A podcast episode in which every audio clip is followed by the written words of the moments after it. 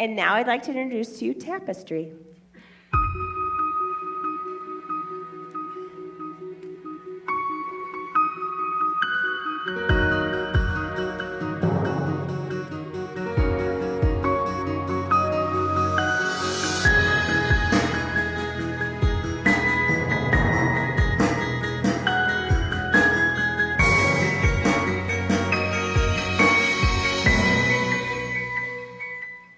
Tapestry, lovely intro there.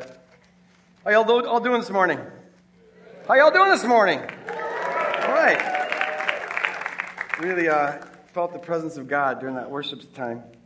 Uh, yeah, we're talking about tapestry. Uh, Becky, who does our lights back there, did this lovely tapestry here. Isn't that wonderful? Kind of uh, symbolizing tapestry. That's very nice. Uh, just by way of prelude, uh, the shirt stands for the de-devolution of human beings.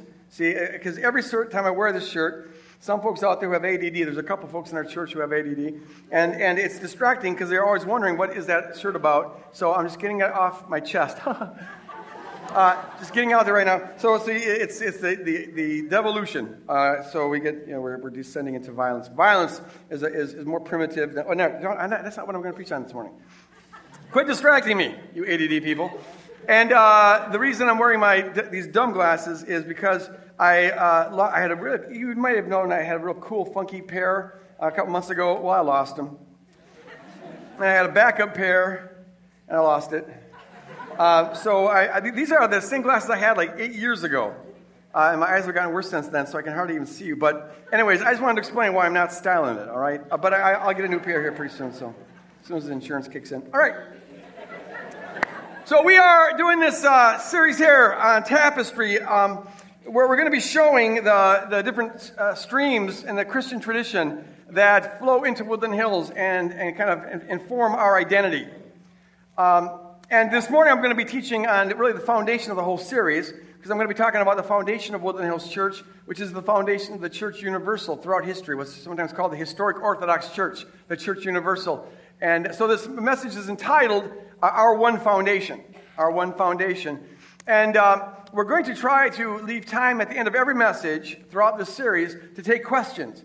So, as I'm going through this message, if a question arises in your mind, you can text this number, uh, 651 321 3030, and um, write, write in your questions, and we'll, we'll try, try to have some time at the end of the message uh, to take some of those. Uh, that's always fun and informative. Um, so, this is series tapestry. Here's why we're doing it. I, I get a lot, I hear a lot regularly, and some of you probably have heard this too, that um, Woodland Hills Church is, is, a kind of a strange church. It, it's weird. It's odd in some ways. We're odd duck.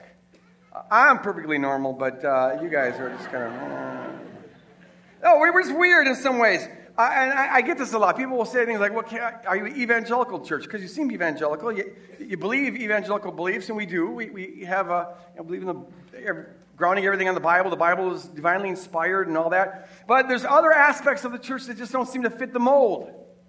So, for example, um, uh, we have a, a, strong conviction about uh, how the kingdom of God isn't just a version of the kingdom of the world, and we need to keep those two things separate. And that's why we don't jump on political bandwagons. And that's not all that typical for American evangelical churches. And we have a, a, a strong conviction about uh, uh, believing in Jesus isn't just enough. We're called to be disciples. And so following Jesus is a strong emphasis of ours. And that's not really that typical for American churches. Uh, our strong emphasis on, on uh, the need to love our enemies and to refrain from violence. That's not a typical emphasis of American churches. Our our, our belief that we're still under the first mandate given human beings in Genesis 1, that our responsibility is to care for animals and to care for the environment. That's not all that typical for American churches. Our, our, our passion about racial reconciliation and our, our call to uh, sacrifice for the poor and to, to minister to them are not always that, that typical for American evangelicals. And some have just noticed how we, we have a, a kind of an openness here, uh, no pun intended, uh, a freedom where um, we, we're not as dogmatic on some things as some churches are. We give people space to grow uh, in their walk with God and space to think out loud and have different opinions. And some have noted that that's not all that typical. So we're just kind of odd. Evangelical in our beliefs, but the culture uh, of the church isn't uh, typical for American evangelicalism. I, will be honest with you, I, I, I, am hesitant to even identify myself as an evangelical. Just being out loud here. I find that the way the term, unless I know the audience and I know that they understand what I mean by it, I'll use it then, but in, in other contexts, well, the way the word evangelical is used, uh, typically in the, in the culture, often it represents something that I wouldn't want to identify with. I wouldn't say that's my tribe. And, and the way the word is used, it often means, frankly, it comes to represent a lot of things that I think are antithetical to the kingdom. And so I'm hesitant to use that word. A good portion of people who come to Woodland Hills are folks who are basically evangelical in their belief, but who have, for various reasons, become disgruntled with the evangelical church, uh, have, have just come to the conclusion that, that it's missing the mark in certain important ways. So we're an odd duck. And so, to get clear on sort of who we are and, and what our convictions are and our identity, we thought it'd be good to uh, look at the various aspects of church history, various streams in church history that form, or at least inform, the identity of this church. Here's a broad overview. Uh, this is a chart that you can get out at the hub. I encourage you to pick it up. We have a more detailed version out at the hub. Um, this isn't a to scale chronology of church history, it's just showing the, the various relationships and lines of influence in church history. And there's four of these that we identified as being the most strongly influential uh, in terms of identifying Woodland Hills Church. So you see the Reformation up there. Began in 1517 when Luther nailed his 95 theses to the Wittenberg door. And there's a Bible above that because, because uh, in line with the Reformation, we believe, this is why we're Protestants, that the Bible is our sole authority. It has a greater authority than the church tradition. And then there's the Anabaptists, a movement that began around 1525, right around the same time as the Reformation. They were considered the, the most radical of the Reformation, reformers. And from them, we get our strong emphasis on nonviolence and on loving our enemies. That's why there's a dove above them. Uh, then there's the pietistic movement that informs Woodland Hills Church. Uh, this was a movement in the 17th and 18th century that was reacting against the state church, uh, the Presbyterians and the Lutherans. And uh, they emphasized the need for people to have a personal relationship with Jesus. It wasn't enough just to belong to the establishment. You can't get into the kingdom riding someone else's coattails. You have to have your own relationship with Jesus. And we are influenced by that movement because we stress very strongly the need to have your uh, uh, own personal relationship with Jesus. And then there's the charismatic movement. Uh, we are a, a, group of people who believe that the gifts of the Spirit, the supernatural gifts of the Spirit, uh, are for today. They need to be used in proper context, but they're for today. And so, in that way, we're uh, part of the charismatic movement.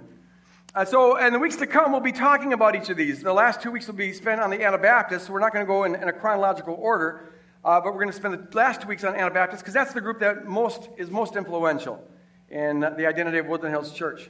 So these streams all converge here, forming a tapestry that is the identity of Woodland Hills Church.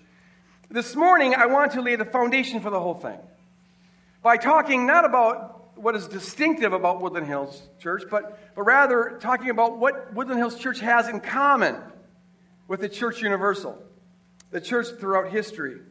Uh, there has been a core set of beliefs that have always defined orthodoxy a core set of, of beliefs, often referred to as the dogma of the church, the dogma, foundational doctrines. And these are beliefs that, the, that, that Christians have always held in common throughout history. And Woodland Hills affirms that core set of beliefs. It's, a, it's the set of beliefs that are, are expressed uh, in the uh, ancient confessions of the church, like the Apostles' Creed, which we'll be reading a little bit later on uh, in this service. And Woodland Hills uh, is, has, shares in common with these other uh, with all other expressions of the body of Christ, this core dogma. It's this core dogma and this church universal, because really there's only one church. It has a lot of different expressions, but there's one church that shares this common set of beliefs. And it's this that is referred to, at least most scholars, uh, Christian scholars agree that this is what Paul is getting at in Ephesians 4 when he says this. He says, There's one body. There's only one body. There's only one church, the church universal the historic Orthodox Church. There's one body and one spirit. Just as you were called to one hope when you were called, there's one Lord, there's one faith. Oh, every church has its own doctrines, but it's that core set of beliefs that is the, the, the one faith of the church. There's one baptism. There's one God and Father of all who is over all and through all and in all. And so Woodland Hills Church affirms this one faith. We are part of this one body. We're, we're an expression of the church universal. We are not ourselves the church, we're part of the church. And we want to be a, a church that does all we can do to further the unity of the one body of Christ under the one Lord Jesus Christ. Now, at the core of the dogma of the church, the center of the center, if you will, what has been the, the, the, the cornerstone of the, the whole edifice of the church universal throughout history, is the person of Jesus Christ. What most fundamentally defines the church universal, and therefore what most fundamentally defines Woodland Hills Church, is our belief that Jesus Christ is Lord, that He is the King of kings and the Lord of all lords, and He's the Savior, and He's the Creator. And so with the Church Universal, we emphasize that. In fact, if you've been here for any length of time, uh, you've certainly picked up, I'm sure you've picked up, that, that we, more, than, more frequently than any other thing, we preach Jesus Christ and the importance of grounding our faith in Jesus Christ and rooting everything we're about in the person of Jesus Christ. And in doing that, uh, we are sharing uh, the, the center of the center, the foundation of the foundation, the cornerstone of the church universal throughout history and all over the world. I want to explore that more deeply here as we look at two passages of Scripture. The first is from 1 Corinthians 3. Our one foundation, Jesus Christ. Paul says, For no other can lay, no one can lay any foundation other than the one already laid, which is Jesus Christ. He is the one foundation. We share in common the dogma, but the one ultimate foundation of the church is Jesus Christ. That's why it's the church of Jesus Christ. That's why we're the body of Christ. Um, we're, we're, the, we're, the, temple of Jesus Christ. And he's, he's the foundation of it all. And another important passage that I'll explore a little bit deeper here is Matthew chapter 16 which says that when Jesus came to the region of Caesarea Philippi, he asked his disciples, Who do people say that the Son of Man is? They replied, Well, some say that you're John the Baptist, and others say that you're Elijah. Still others say that you're Jeremiah or one of the prophets. Then Jesus makes it personal and says, Well, what about you? Who do you say that I am? And Simon Peter answered, You are the Messiah. He's anointed one, the Christ, the Son of the living God. And Jesus replied, Well, blessed are you, Simon, son of Jonah, for this is not revealed to you by flesh and blood, but by my Father in heaven. And I tell you that you are Peter. Word there's Petros. We'll talk about that in a mo- moment. But on this rock, the word is Petra there. On this rock I will build my church, and the gates of death, or the gates of Hades, even the gates of hell, shall not overcome it, because it's built on this Petra. Pray with me here just for a moment. Uh, Father, anoint this message. God, infuse it with your word and, and your spirit and your authority to do what human words can never do, which is to build your kingdom. Make this a kingdom moment, God, that, that helps us identify with your one bride, your one church, your, your, one, your one body. And build your kingdom in our lives. Bring us in to be more passionate, committed members of the body of Christ. And teach us your ways. In Jesus' name. And all God's people said, Amen. Amen. So Jesus says, it's the most important question a human being can ever ask. Who is Jesus Christ? Who do people say the Son of Man is? Peter finally says, Well, you're the Christ, the Messiah, the Son of the living God. And Jesus says, Blessed are you, Simon, son of Jonah. Because that wasn't just a, a, piece of human reasoning. Flesh and blood didn't reveal that to you. You didn't say that because you're smart. You said that because uh, it was revealed to you by my Father in heaven. As a revelation. And then Jesus says, and this is his first teaching on the church we find in the Gospels. It's the, it's the Magna Carta of the church, it's the foundational teaching of the church. He says, Blessed are you, uh, Simon, son of Jonah, and you are Peter. And I was going to do a word play. You are Peter, but on this rock I will build my church. The question is, what is the rock that the church is built on? Our uh, Catholic brothers and sisters, uh, they believe that the rock is, is Peter. That Peter was the first pope. Peter's the foundation of the church. And Jesus is here identifying the rock as Peter. And with all due respect, I have to humbly disagree with that. Um, in fact, I, as I read this passage, Jesus is doing the opposite of that. Jesus is not only not identifying Peter as the rock, I think that he's distinguishing, contrasting Peter with the rock he's going to build his church on. And that's why he does this wordplay. He says, Peter, you are Petros. And the word Petros in Greek means rock like or little rock, a stone, could even be a pebble. You are, you are a pebble. But on this rock, the connective there is kai. It could be and on this rock, or it could be but on this rock, depending on whether it's a connective or a contrastive kai. You don't care, but, but uh, it could be but. I think it's a but. Uh, but on this rock. And now he uses a different word. It's Petra. And Petra means big rock, or it could mean boulder. On this rock I will build my church. And so what I see Jesus doing here is this. I, I think he's, he's saying, you know, Peter, you are a pebble. You're a blessed pebble. Because you just gave this rock of a revelation that I, am the, the Christ, the Son of the living God. So you're blessed, but you're a pebble. But on this Petra of what you just said, this Petra of the revelation that didn't come by flesh and blood, but by my Father in heaven, this Petra of revelation that I'm the Christ, the Son of the living God, that's what I'm going to build my church on. And that's why the gates of hell cannot prevail against it, because it's going to be based on the rock of Jesus Christ.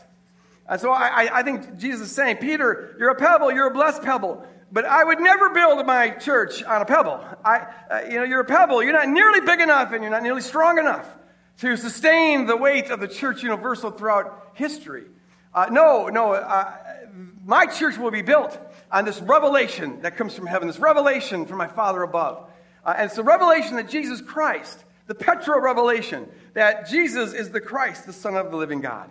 There's one foundation, and no other foundation can be laid. And it's been the foundation of Woodland Hills Church from the start. But more importantly, it's the foundation of the church from the start. And it's, it, the, the one sure foundation is the Petra revelation that Jesus Christ is Lord. Jesus Christ is the Son of the living God. It's the Petra revelation that Jesus Christ is the one and only Son of God, the one and only perfect revelation of God that Jesus Christ is the one and only Savior, praise God, the one and only mediator, the one and only creator, hallelujah.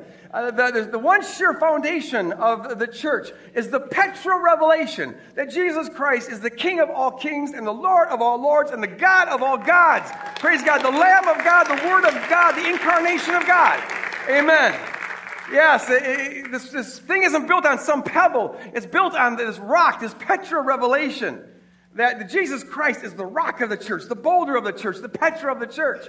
And he's the Petra of our faith. And the Petra of our, of our identity has got to be the rock of our identity and the rock of our worth and the rock of our significance and the, the, the, rock of our joy and the rock of our peace and the rock of our courage and the rock of our strength. He's the rock of ages, praise God. And, and that is what sustains the church and holds up the church and builds the church throughout its history. And that's why the gates of hell can never prevail against it. There's one foundation that's been laid, not two, one. And that one foundation is Jesus Christ.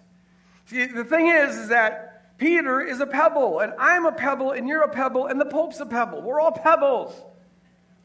And pebbles can be blessed. By, pebbles can be used to give divine revelation. Amen. Pebbles are, are you know, Peter here gave us profound revelation. So we can be blessed, but we're always pebbles. And pebbles don't make good foundations. We, we, pebbles are fickle. I mean, Peter, you know, he's, he's, he's, he's, a, he's just one of us. He's fickle. So here he is giving this divine revelation. He's blessed. But five verses later, when Jesus says, I'm going to go to Jerusalem and I've got to suffer, Peter gets, says, No, we're not going to let it happen. And then Jesus says, Get out of my way, Satan. And so, you know, because see, he, he clearly, Peter had the, the, revelation that Jesus was the Messiah, but he clearly was all jacked up when, in terms of understanding what the Messiah was. He had this macho uh, image of a Messiah. Messiah was going to be the Arnold Schwarzenegger that's going to, you know, beat up all the Romans and free Israel from all of that and solve all their political problems. He wanted a macho Messiah, the kind of Messiah that a lot of folks are still looking for today. Uh, but, but Jesus, the Messiah, was going to suffer. So Peter gets in the way, and Jesus says, Get out of my way, Satan. Get behind me. So this guy goes from being blessed to being Satan in the span of five verses. He's, he's a pebble, he's fickle. He sometimes gets it right and sometimes gets it very wrong. Sometimes he got a revelation of God, and five verses later, he's getting a revelation from Satan. You see? And that's what we pebbles are like. We're, we're, we're, fickle. We, we, we, we get it right sometimes, we get it wrong sometimes. We, we can be petty, we can be self centered. We pebbles can be hypocritical, and we pebbles can just be plain stupid. Somebody say amen to that. We're going to be stupid. We pebbles do stupid really well. But see, Jesus Christ is never fickle, and Jesus Christ doesn't get it right sometimes and wrong sometimes. He's always getting it right. And Jesus Christ is never self centered, and Jesus Christ is never hypocritical, and Jesus Christ is, he, he's never, he never does stupid. Jesus Christ is the same yesterday, today, and forever. Praise God. In Him there's no shadow of turning. He's the Alpha and the Omega, the beginning and the end. Never began, will never end. He's eternally steadfast, eternally sure. He's the rock of ages. He never changes. Praise God.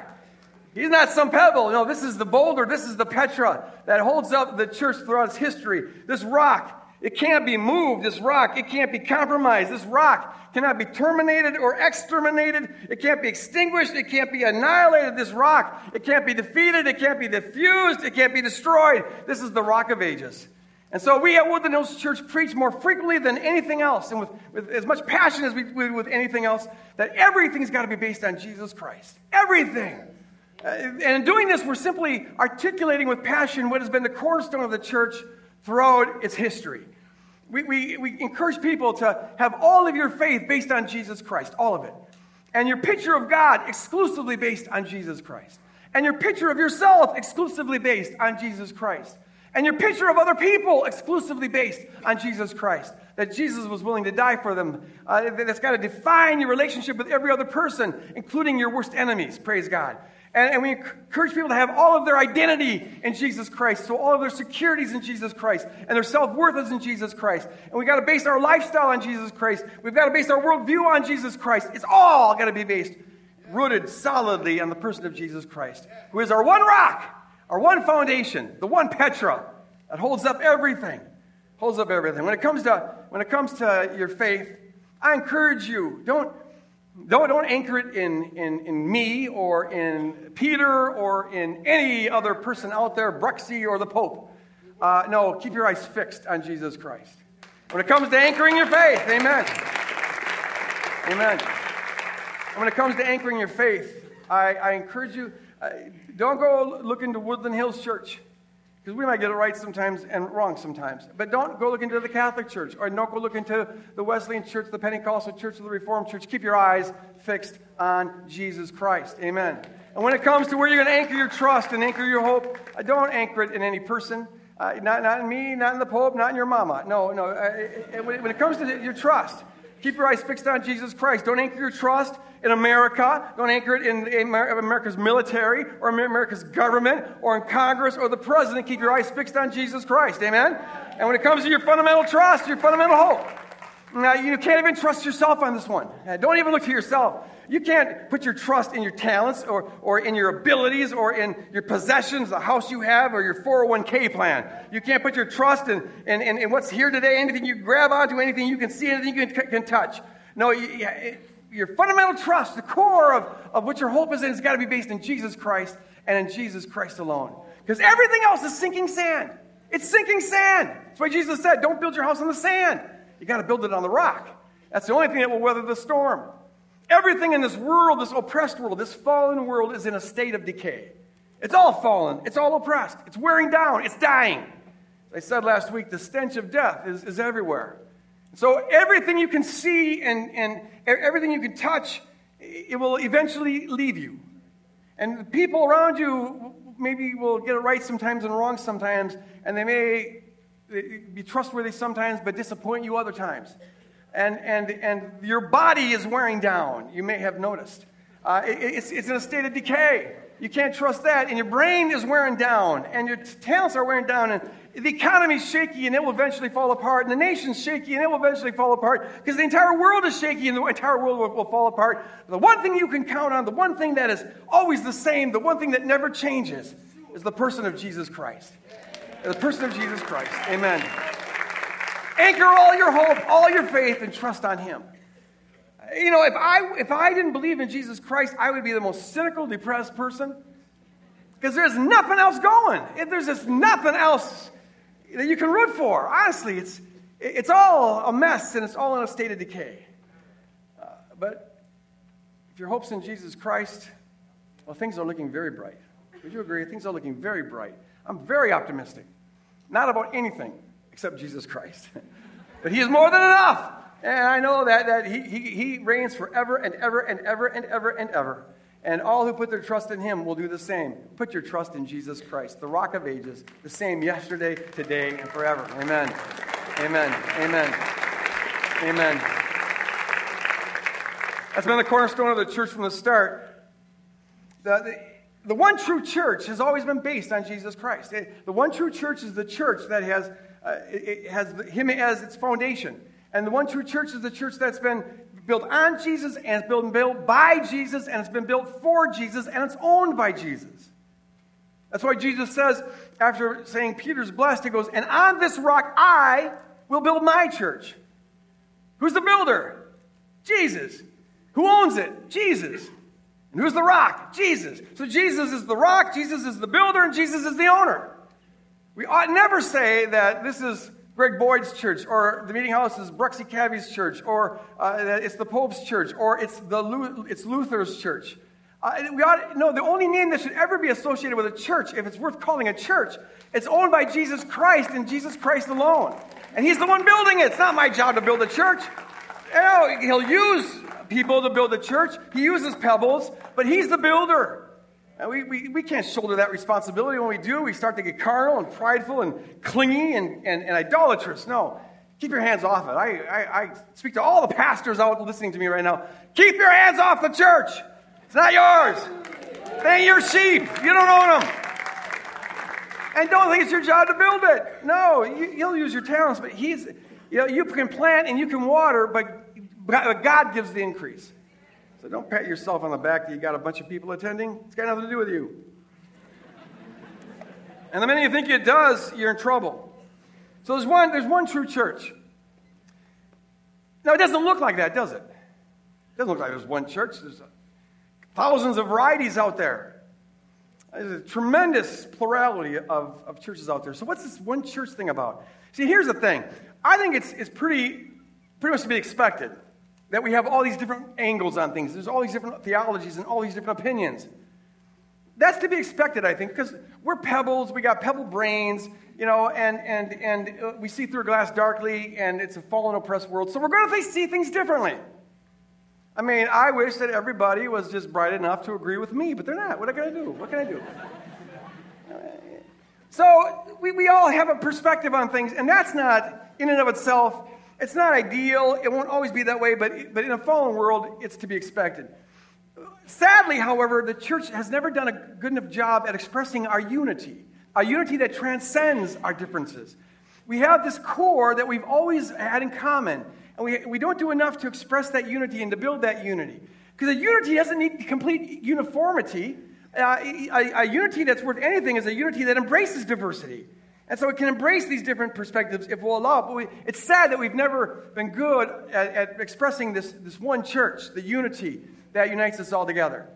What happens is, is this we, we've got the different perspectives, and that's not a bad thing in and of itself. It's not ideal, but it's just the way it is.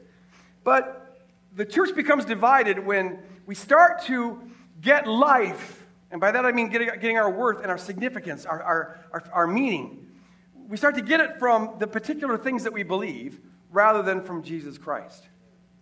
The minute we start doing that, well, the church, the unity of the church is threatened because we now have made an idol out of our beliefs. See, if I'm not getting my life from Jesus Christ and my worth and my sense of well being from Jesus Christ, I'm going to try to get it from somewhere else because we all need life. We're all hungry for life. And if you're a carnal person, you'll, you'll try to get life in the ordinary carnal ways. You'll, you'll, you'll, you'll get it through sex and fame and power or whatever. You'll, you'll be trying to acquire that. But if you're a religious person, it's more likely that you'll be trying to get your life and identity and worth from the rightness of your beliefs and from the holiness of your behavior. And see, that is just as carnal and idolatrous as getting it from sex, fame, and power. Maybe it looks a little better, but it's just as carnal. And the minute we start getting life from our rightness, see, then, then the church becomes the club of all the people who believe the right things and engage in the holy behaviors. And then we will contrast ourselves with those who believe the wrong things and engage in the sinful behaviors. And we'll feed off of that contrast, and now we're a church of little Pharisees. And the unity of the church gets blown apart because we're getting our life, we're making idols out of the rightness of our beliefs and the holiness of our behavior. It's so important that we get it from Jesus Christ and Jesus Christ alone. That's why we here at Woodland Hills Church we, we, we, have, we have distinctive beliefs. Every church does, and, and that's normal. But we never want to let our distinctive beliefs become a source of life for us. We never want to let our distinctive beliefs become a badge of honor. We never want to let our, our distinctive beliefs become something that causes us to look down on those who disagree with us or to think that we're somehow superior. We never want to let our distinctive beliefs become a source of life that then divide us from, from other Christians. We never want to let our distinctive beliefs get in the way of our call to be furthering the unity of the church. Because while we feel called to affirm our distinctive beliefs, we're also called to be part of the one church universal and to be building the one church universal and to be expressing the one church universal, the historic Orthodox church. We have to get our life from Jesus Christ and from Jesus Christ alone. And so now I want to say something about how we balance that. How do we balance our distinctive beliefs with our call to be one with the church universal? Uh, to get at that, uh, let me talk, there's different ways that people do faith. I want to just show two different ways of doing this. One I think is conducive to the unity of the church, the other one I think is disastrous for the unity of the church. A lot of people and a lot of churches they, they, they hold their faith kind of like a container. And in that container is all their beliefs, which they, of course, think are all true. You wouldn't believe it if you didn't think it was true. So the, the faith is now the container of all true beliefs. And in, these beliefs are all, are all held as being equally important. So if you disagree with them on, uh, you know, you have the Trinity, the end times, communion, inspiration, predestination, creation, whatever. This is the box of all true beliefs, right? And if you disagree with any part of that box, well, then you disagree with the whole thing.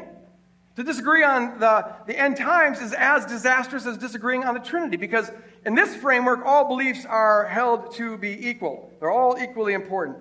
This way of doing faith is, is just not conducive to the unity of the church. Because the only way you can fellowship with people who do faith this way is by agreeing with everything. It's a package deal, it's an all or nothing deal. And so if you disagree with anything, well, then, boom, there's division. It's also, I think, a rather presumptuous way of holding your faith because you're presupposing that you happen to be the people who have it all right. You're the, blessed person who has all the right beliefs and has a container of all true beliefs, which is, I think, rather unlikely. And uh, it's also a dangerous way of holding your faith. Because if you are holding your faith as kind of a box of all true beliefs, well, then if you question any part of your faith, it calls the whole thing into question. When I was at the University of Minnesota, I've shared this before, but I, I, was given, you know, I was saved in a fundamentalist church in 1974, and I was given a, a, the container of all true beliefs. I was part of the club of people who believe all the true things.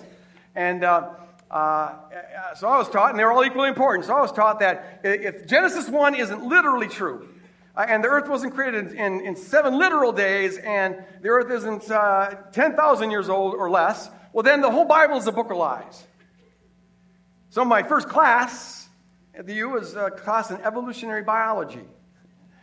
And uh, I went in there with my, you know, my apologetic guns loaded because I was going to prove this professor wrong and save the class from this horrendous lie. And it didn't quite work out that way. I, I, I ended up beginning to suspect that there's something to this theory, at least to suspect that the Earth is older than 10,000 years. And see, sadly, that called into question the whole, my whole belief system. I mean, looking back on it, it strikes me as absolutely stupid that my opinion about the age of the earth could have barred me from a relationship with Jesus Christ.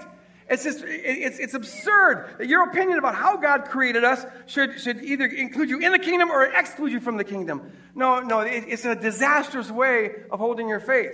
You really, to, to maintain the conviction that you have all the, the, the true beliefs and they're all equally important, you really got to barricade yourself from the world and make sure that you don't read books that might disagree with you because uh, that could call the whole thing into question. A much healthier way of holding your faith, I submit to you, uh, a, a, a, less dangerous, healthy way, a more healthy way of, of, holding our faith, is not as a container of all true beliefs, but rather to see it as sort of uh, uh in concentric circles where the center is what's most important, and then there's another ring that is very important but not quite as important, and then there's another ring that is sort of important but not quite as important as the previous ring, and then there's another ring of things that are maybe interesting but still less important. So that you can, you can scale out your beliefs and you don't hold them all with the same intensity. Here's, how, here's the kind of uh, faith that we recommend here at Woodland Hills Church. As how we do relate the relationship with the Church Universal. The first ring, the first circle, at the core is, as I just mentioned, the person of Jesus Christ. And we encourage people to make that the all important center of the center, the foundation of everything. And we encourage people to get all your life and all your worth and all your identity uh, from Jesus Christ and Jesus Christ alone. Because, see, Jesus isn't just another one of the beliefs that we have. It's not like we have, you know, we believe in Jesus like we believe in creation and believe in the inspiration of the Bible and so on. He's not just one of the beliefs. We have a relationship with Jesus, and that's, that, that's where we get our life and, and our identity and our relationship with God. We have a relationship with Jesus, but we don't have a relationship with our other beliefs. See, he's in a different category altogether. I believe that God created the world ex nihilo, from nothing.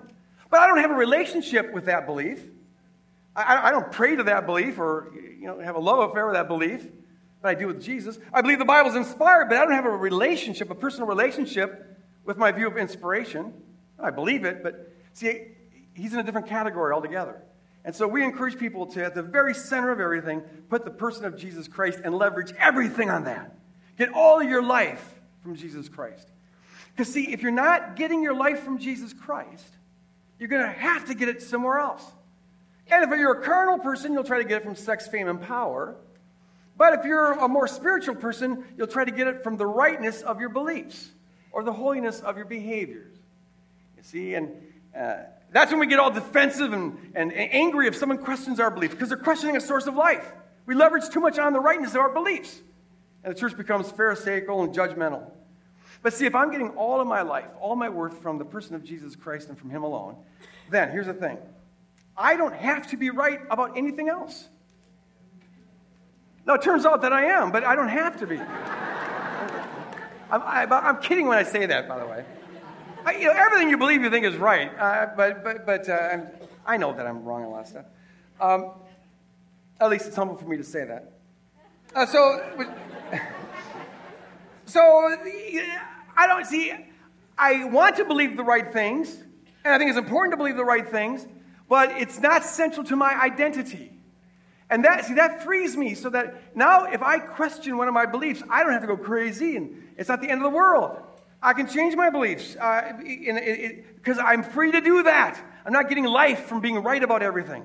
And if someone has a different difference of opinion, I don't have to get puffy and angry, and my amygdala doesn't have to get activated, and, and, and I don't have to get carnal when that happens. I know I can love them, and we can calmly and rationally discuss this because they might be right.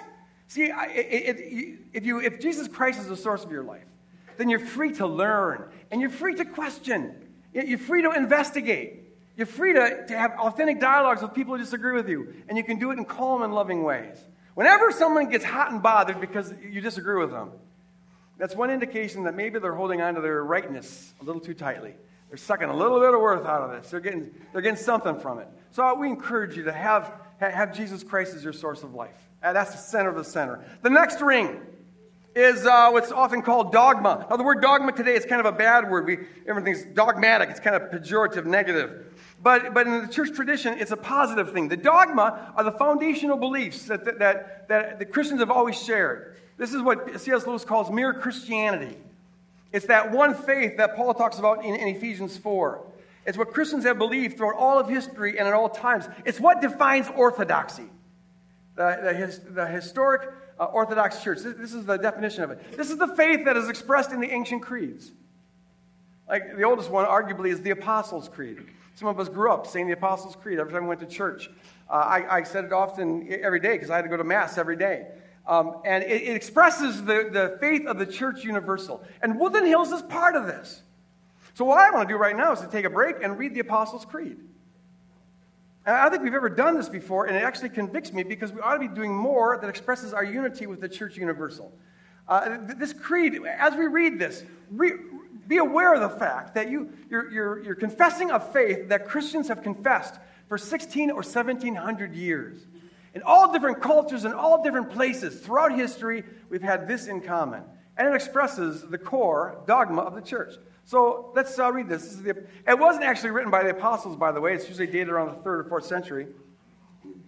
But it's, it's called the Apostles' Creed because it expresses was believed to be the faith of the apostles. And by the way, in this creed, it expresses the faith of the one holy Catholic Church.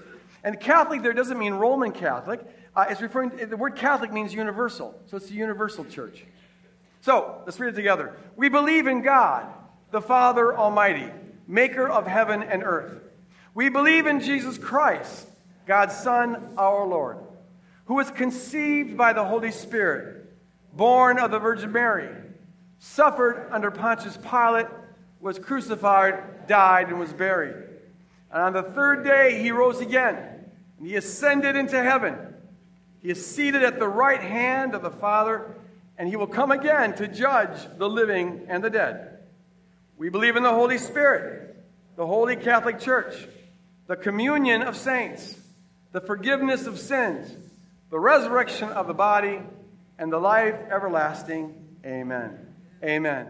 And so we at Woodland Church with the Church Universal affirm that. All the basic doctrines, the foundational dogma of the church is found right there. The Trinity, uh, the final judgment, the resurrection of Jesus, virgin birth, crucifixion, it's all found right there. So that's the dogma.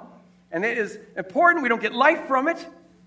But right outside of the one that we do get life from is the ring of dogma, and it's, it, it's what defines orthodoxy. Then the next ring of things is what's often called doctrine.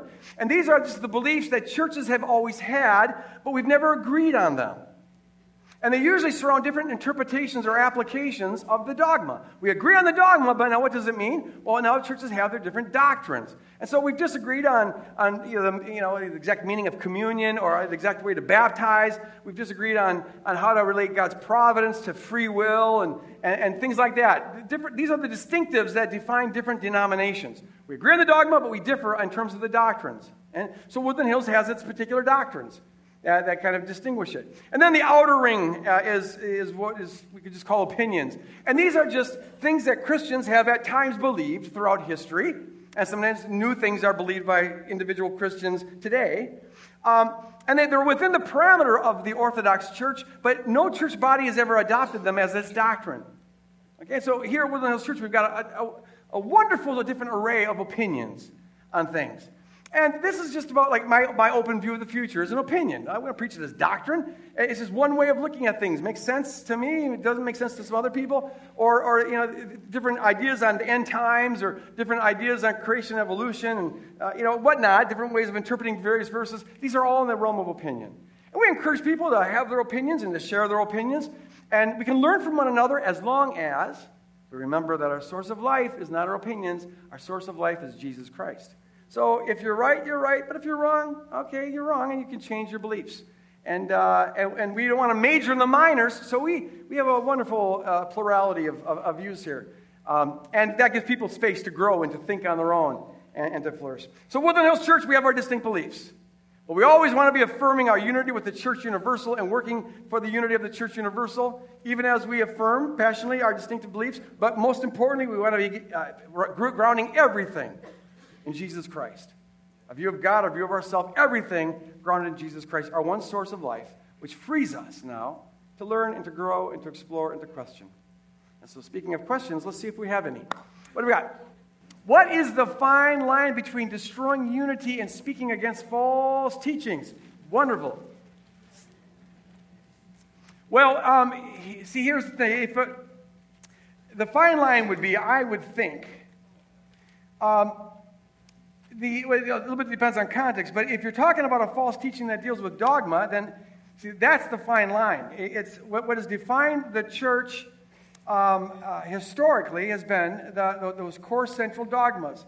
And so, if, if one in the context of the church is speaking something that is completely contrary uh, to the foundational dogma of the church, well, that's your criteria. You, you, have to stand up, and, and, and so as a way of protecting the church, you have to speak about against that. Just, it's just a matter of saying that is not what the church has believed. That's not consistent with the Apostles' Creed. Now, you may have a different context where uh, it's not just the church universal, but you're talking about your particular church. You're, you know, because a church is, is, is sort of a, a community, a covenantal community of people, and we rally around particular beliefs. And, and so the, the, you know, the beliefs that you have at, at the meeting house or at, at sanctuary will be a little bit different than the beliefs we have here at Woodland Hills Church and be very different from what you have at Bethlehem Baptist Church and other places. But so we all have our, our kind of beliefs that we rally around. And so in that context, it may be appropriate at times to uh, say that belief, if someone's teaching something that's not contrary to what we've agreed on here, you got to point that out. All right? And so there's times where I have had to just take aside someone who is teaching something, and I always assume they're doing it with a very sincere heart and they mean well, but to say, this is not how we see it here. And so you need to know how we see it here, and, and if you see it otherwise, maybe uh, you know, there's a different body that you're called to. And so it, the criteria is, I think, always the church, the, the, the dogma of the church, church universal, but then the criteria would be the particular church that you're, that you're ministering in. It's always also appropriate to ask this question. And it's always important to say, I mean, just because someone disagrees with you doesn't mean that it's a false teaching. Um, and some folks, you know, they assume that the map is the territory, and so their way of looking at things is God's way of looking at things. So if you disagree with them, you're disagreeing with God. That's not quite that simple. Like one person said, said to me uh, a while back, he goes, you know, I, we were talking about uh, interpreting the Bible, and he goes, I don't interpret the Bible, I just read it. Like, oh, the rest of us have to interpret it, sorry. Um, but, you know, so it's all, you need to always stay humble on this and to say, okay, maybe, you know, they're seeing it differently. You also have to ask the question of, of, of what's the appropriate way to confront something. And in a church context, you know, if you're a pastor, then you have one role to play in confronting, uh, confronting false teachings. If you're a parishioner, it's a different thing, you know, and so you got to look at what is your place and, and work through channels of authority and things like that. Um, but it depends on the context. Very good question. Thanks. Another question. I've understood the Gospels to only tell parts of the story about Jesus. If he's the center, why don't we have the full story? It feels difficult to base everything on an impartial uh, story.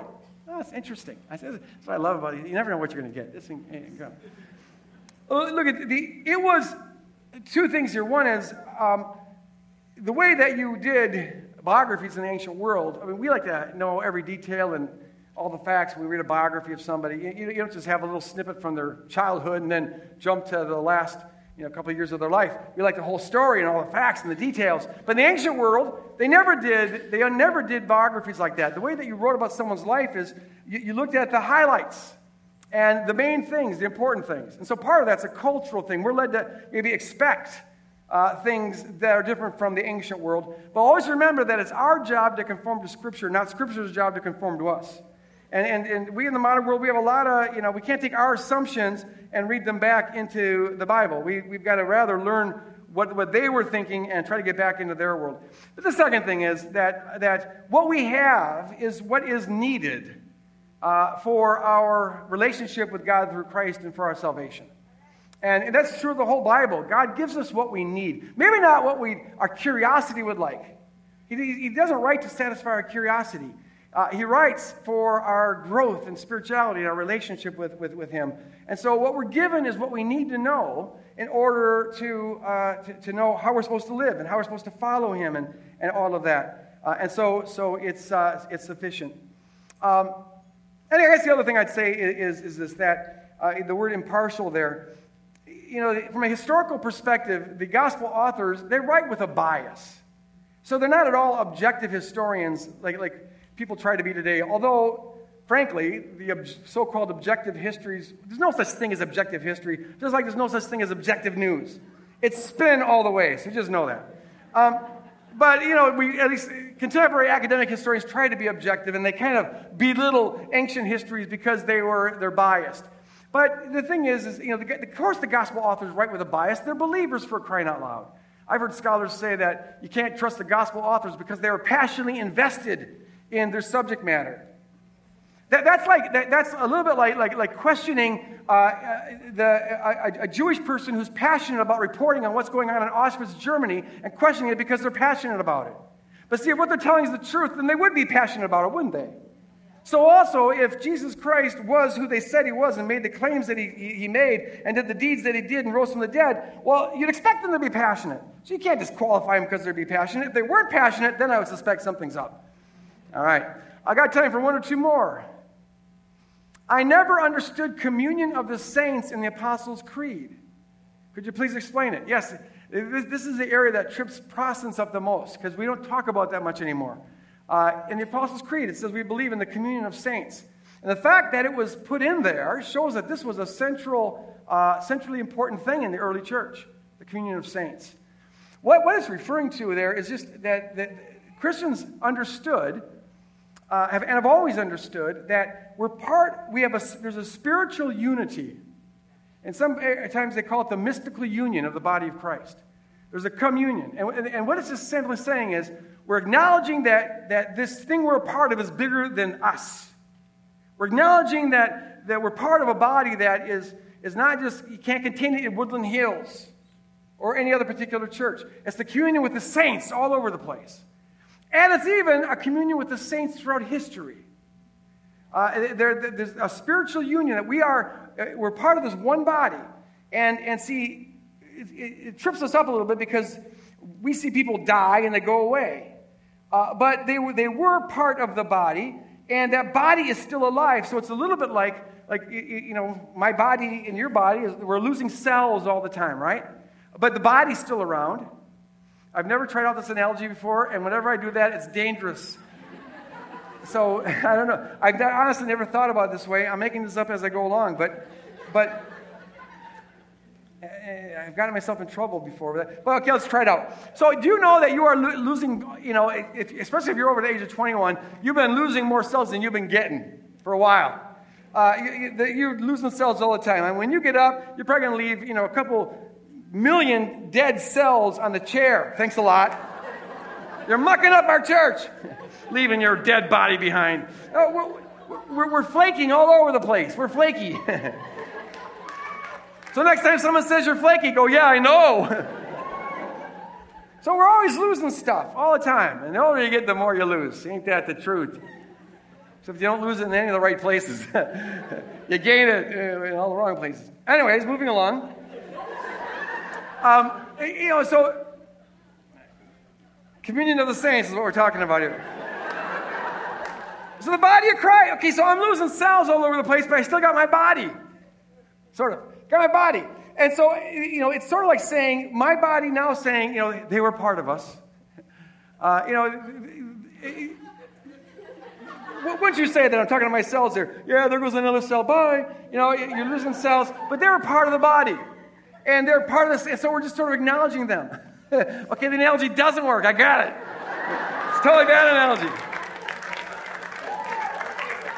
Those flaky Christians we've left behind. We're just saying they were part of us. Now, okay, it does break down, and I got to wrap this up before it gets way too out of control. But, you know, that, that it's interpreted differently, and here's the major difference between Catholics and Protestants.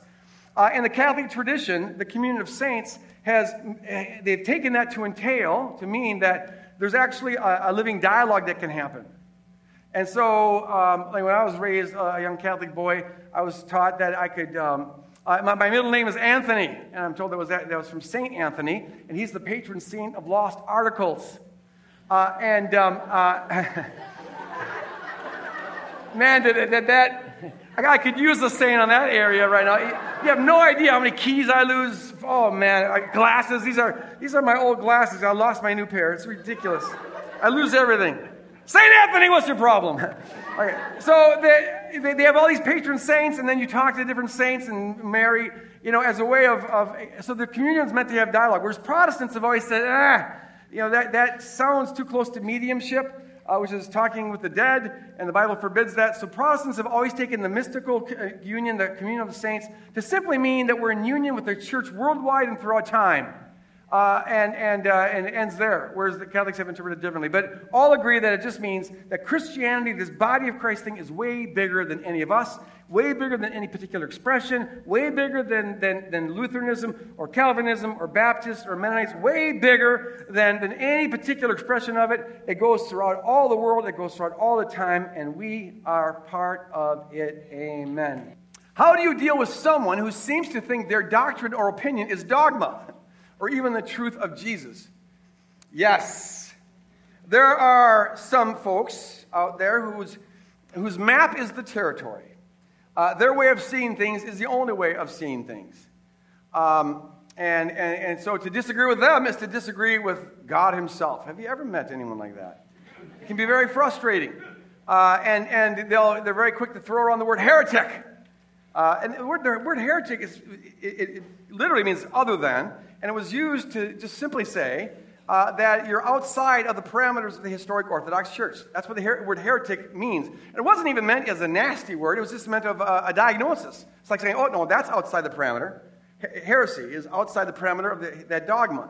And it's sad when somebody elevates their opinion of things to such a level that now they define what it is to be in the one true church. When, when, when, when you call someone else a heretic, uh, if it's not, if you're not accurately diagnosing the, like the Apostles' Creed, then you're really, it, it's, it's presumptuous, it's, it's uh, hubris, it's arrogant, because you're elevating yourself to the status of, uh, you know, the one who determines whether you're orthodox or not.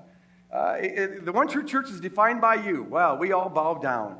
Um, you know, so if you're talking to a person like that, uh, maybe you, you, know, you just want to, in love, most important thing is uh, don't let yourself get activated and get angry or whatever. That doesn't help. Paul says, remember 1 Corinthians 16, 14, that everything you do be done in love. If you find yourself not doing it in love, then shut up. Eh? It's got to be done in love. So, in love, try to help a person see that maybe their map is not the territory. Help them to, I encourage them to have a little bit of humility uh, in, in how they hold their beliefs. It's like one guy I had a discussion with, uh, you know, he, uh, we were talking about the interpretation of a verse, and I said, well, we, people can interpret it differently. You've got your interpretation, I've got mine. He goes, I don't interpret the Bible, I just read it. Well, no. Think about that. My, my, my. Uh, lucky you. uh, I, just, I just read it. See, that, that's just is a, a naiveness. It's like, you know, that. Uh, I had a discussion just recently with a, a, a pastor who was just, he kept quoting this verse, you know, I'm the way, the truth, and the life. No one goes to the Father but through me. And I was trying to help him see that that can be interpreted in several different ways to try to show that a friend of mine was not a heretic for interpreting it differently. And he just kept on saying, no, the verse says this. I go, I know that's what the verse says. And you think that when saying it, it means what you think it means, but I'm trying to show you that there's another way that it could mean. Well, no, the verse says. And it just, it was like, this is a pretty, you know, endless circle, you know, and sometimes you just got to get off the merry-go-round. It's just, you get dizzy. All right, good. Uh, I know that scripture is very important to Christians, but I didn't see it in your circles. Where does it fit? Very interesting question. Very good. Um, well, I didn't put any particular beliefs in the circles other than Jesus. I mean, the only, the only content I had there was, was uh, Jesus. In fact, one of the things that we just got to be out loud about is that uh, there is some disagreement uh, about what you put in what circle. I mean, there's some groups that would take their opinions and make them doctrines, and some would try to make their doctrines the dogma. So there's some fluidity there. One thing that's interesting is that um, uh, in the Apostles' Creed, you don't have any, there's no mention of the, the scripture, the inspiration of the Bible. It was kind of interesting. And there's some discussion about why that is the case. Uh, some argue that it's because it was assumed, uh, which maybe is true.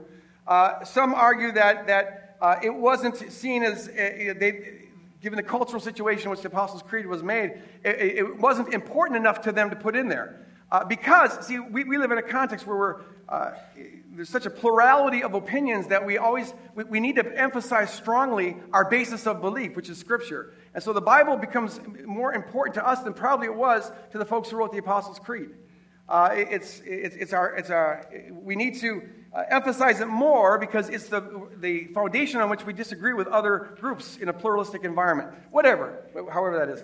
I, I would say that it has been part of the dogma of the church. Even though it's not part of the early confessions, the role that Scripture has played throughout history, has, it wasn't a mere doctrine thing, whether you think the Bible's inspired or not, because all the beliefs in the Apostles' Creed are derived from the Bible. And so, really, the Creed presupposes the inspiration of the Bible, even though it doesn't itself say that, the Bible's inspired. And, and so I, I would say that that's a, a category of dogma. Now, how it's inspired, or what exactly it means, I think that's a matter of doctrine, if not opinion. Uh, the, the, the, church has always had a wide variety of, when you read church history, you, know, surprising how much uh, freedom theologians had to interpret that differently, and what exactly that means, and what is literal, what's allegory, and, and uh, folks throughout history didn't have all uh, the, the kind of, they weren't as uptight about some of the things that American evangelicals tend to be uptight about. I mean, like, for example, even before uh, the theory of evolution came around, uh, a lot of Christians, St. Augustine, for crying out loud, he, he, he didn't interpret Genesis 1 literal. Uh, he thought that was figurative. But then some thought it was literal, and they would have their discussions. And so, uh, that the Bible's inspired, I think, plays a foundational dogma role. How it's inspired or what exactly that means, whether you want to use the word inerrant or infallible, uh, you know, that's, I think, a matter of, of doctrine or opinion, even. Um, I, will just tell you, I'll end with this. I don't, the word inerrant, as I said uh, in, in, a Q&A, I think last week or the week before, the trouble with that word is, in my opinion, it's just an opinion though, uh, is that it sets up a criteria of accuracy uh, that the, the Bible never uh, claims to aspire to. Uh, the Bible's written in an oral culture where they're much more free. They weren't as, uh, as concerned about details as we are or the precise order of things. We, in our literate culture, uh, where, where you know, most people can read, we have a criteria of exactness that's much higher than cultures where people can't read. It's an oral culture. And the Bible's written in an oral culture, which is why you find all sorts of disagreements on, on you know, in the Gospels on the order of events or what exactly Jesus said and things of that sort. Um, and that would not bother ancient people. But see, if, if you think the Bible's supposed to conform to your modern criteria of exactness, well, then when you start studying the Bible, you might find yourself uh, questioning a lot of things. I got really screwed up as, when I first went to the University of Minnesota because I had this idea of inerrancy, and it was a modern criteria of exactness, and I started to discover the discrepancies uh, in the Gospels, which are only discrepancies by a modern standard, and I began to question the whole thing. Like, how could this be inspired? There's contradictions. Well, we have to take the Bible on its terms, not our terms. Infallible is, I think, a better word because it just means unfailing. It will never let you down if you're approaching it, you know, and interpreting it in the right way. And so, all right, church history is plagued by humans misinterpreting the word. How are we to know the absolute truth unfiltered by human thought? Well, you could ask me. okay, I, am sorry. Um, you're not going to get the absolute truth unfiltered by human thought. Um, the minute a human thinks it, think, thinks it, it's filtered. Um, no, so, so we, we aspire towards truth, but it's always filtered. And we have to realize that our map is not the territory. We have to just be aware of the fact that uh, it, it is the height of arrogance to forget that you're a pebble and to forget that you're a human with a particular perspective and a particular angle on things.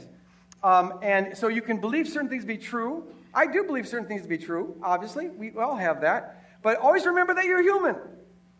Uh, and, and be very careful about identifying your thought with God's thought.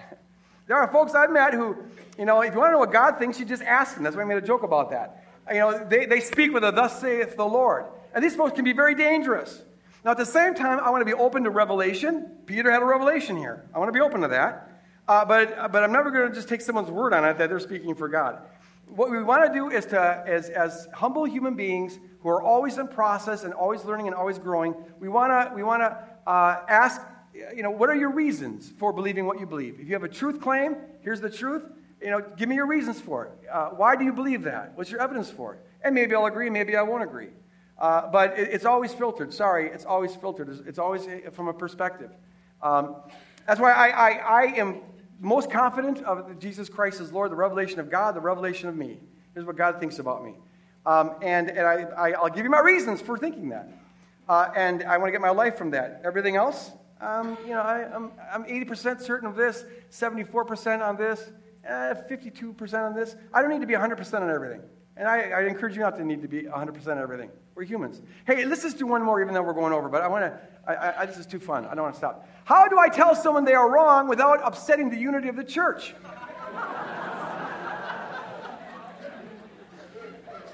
well, you just upset the unity of the church. You know, it depends on, on, it depends on what they're wrong about. And it depends on if they're wrong. Be careful here. How do I tell someone they're wrong? Well, first of all, you know, are you sure that they're wrong? Because they may be right. Because they're a human being just like you. So, you know, you may want to pose it. If you think someone's wrong, how do you share your perspective with them? All right? And it depends on, on what you're talking about. If you're talking about a real minor issue, an, uh, an, an opinion issue, there should be no issue about upsetting the unity of the church. Even doctrine, you know, you should be able to say, that's not my perspective, here's my perspective, and here's why I believe it, uh, and, and share that way. That might put you outside the parameters of a particular church, but it doesn't put you outside the realm of orthodoxy. You just might have to go to a different church that more agrees with you. But most importantly, and I end with this uh, if you're going to tell someone that you think they're wrong because you're, you think it because it's filtered through you, just like theirs is filtered through them. Uh, but if you're going to share that, most importantly, getting your life from Jesus Christ, you share it in love. Therefore, you share it humbly because love is humble. And you share it with an openness and you share it believing the best and hoping the best. Uh, 1 Corinthians 16 14. Let everything that you do be done in love. Everything. And the minute you start, the minute being right is more important to you than being, being loving, do the kingdom of God a favor and shut up. Amen. Amen. Amen. Go back and pray and get your love on, and then come back and have the discussion. Say, sorry, I got to go get my love on, and then come back and have a nice, calm, loving, and open discussion. I'm going to close in prayer, and as I do, I would like to ask the prayer teams to come up here. And if you have any need whatsoever, um, uh, come up here and share it with these folks. Uh, or if you're surrendering your life to Christ, come up here and share that with these folks. Uh, you know, and you can do that throughout the worship service as well. We have folks here who are available for prayer. We really want to have the body praying for the body. So don't leave with that burden on your own. Come up here and, and get it prayed for. So, Abba Father, as we leave here, we do it as your church, your bride, uh, your temple. Uh, God, we surrender ourselves to you uh, in communion with the saints throughout history. we thank you, God, for making us part of your bride and, uh, and reminding us of this. And so, Lord, as we leave here, we pray that we would be the bride that you want us to be and doing the work that you call us to do, shining your light in a world of darkness to all people at all times, showing your love to all people at all times, and putting on display your beauty to bring others into the kingdom. In Jesus' name we pray. And all of God's kingdom people said. Amen. Amen. God bless you guys. Go out and spread the word.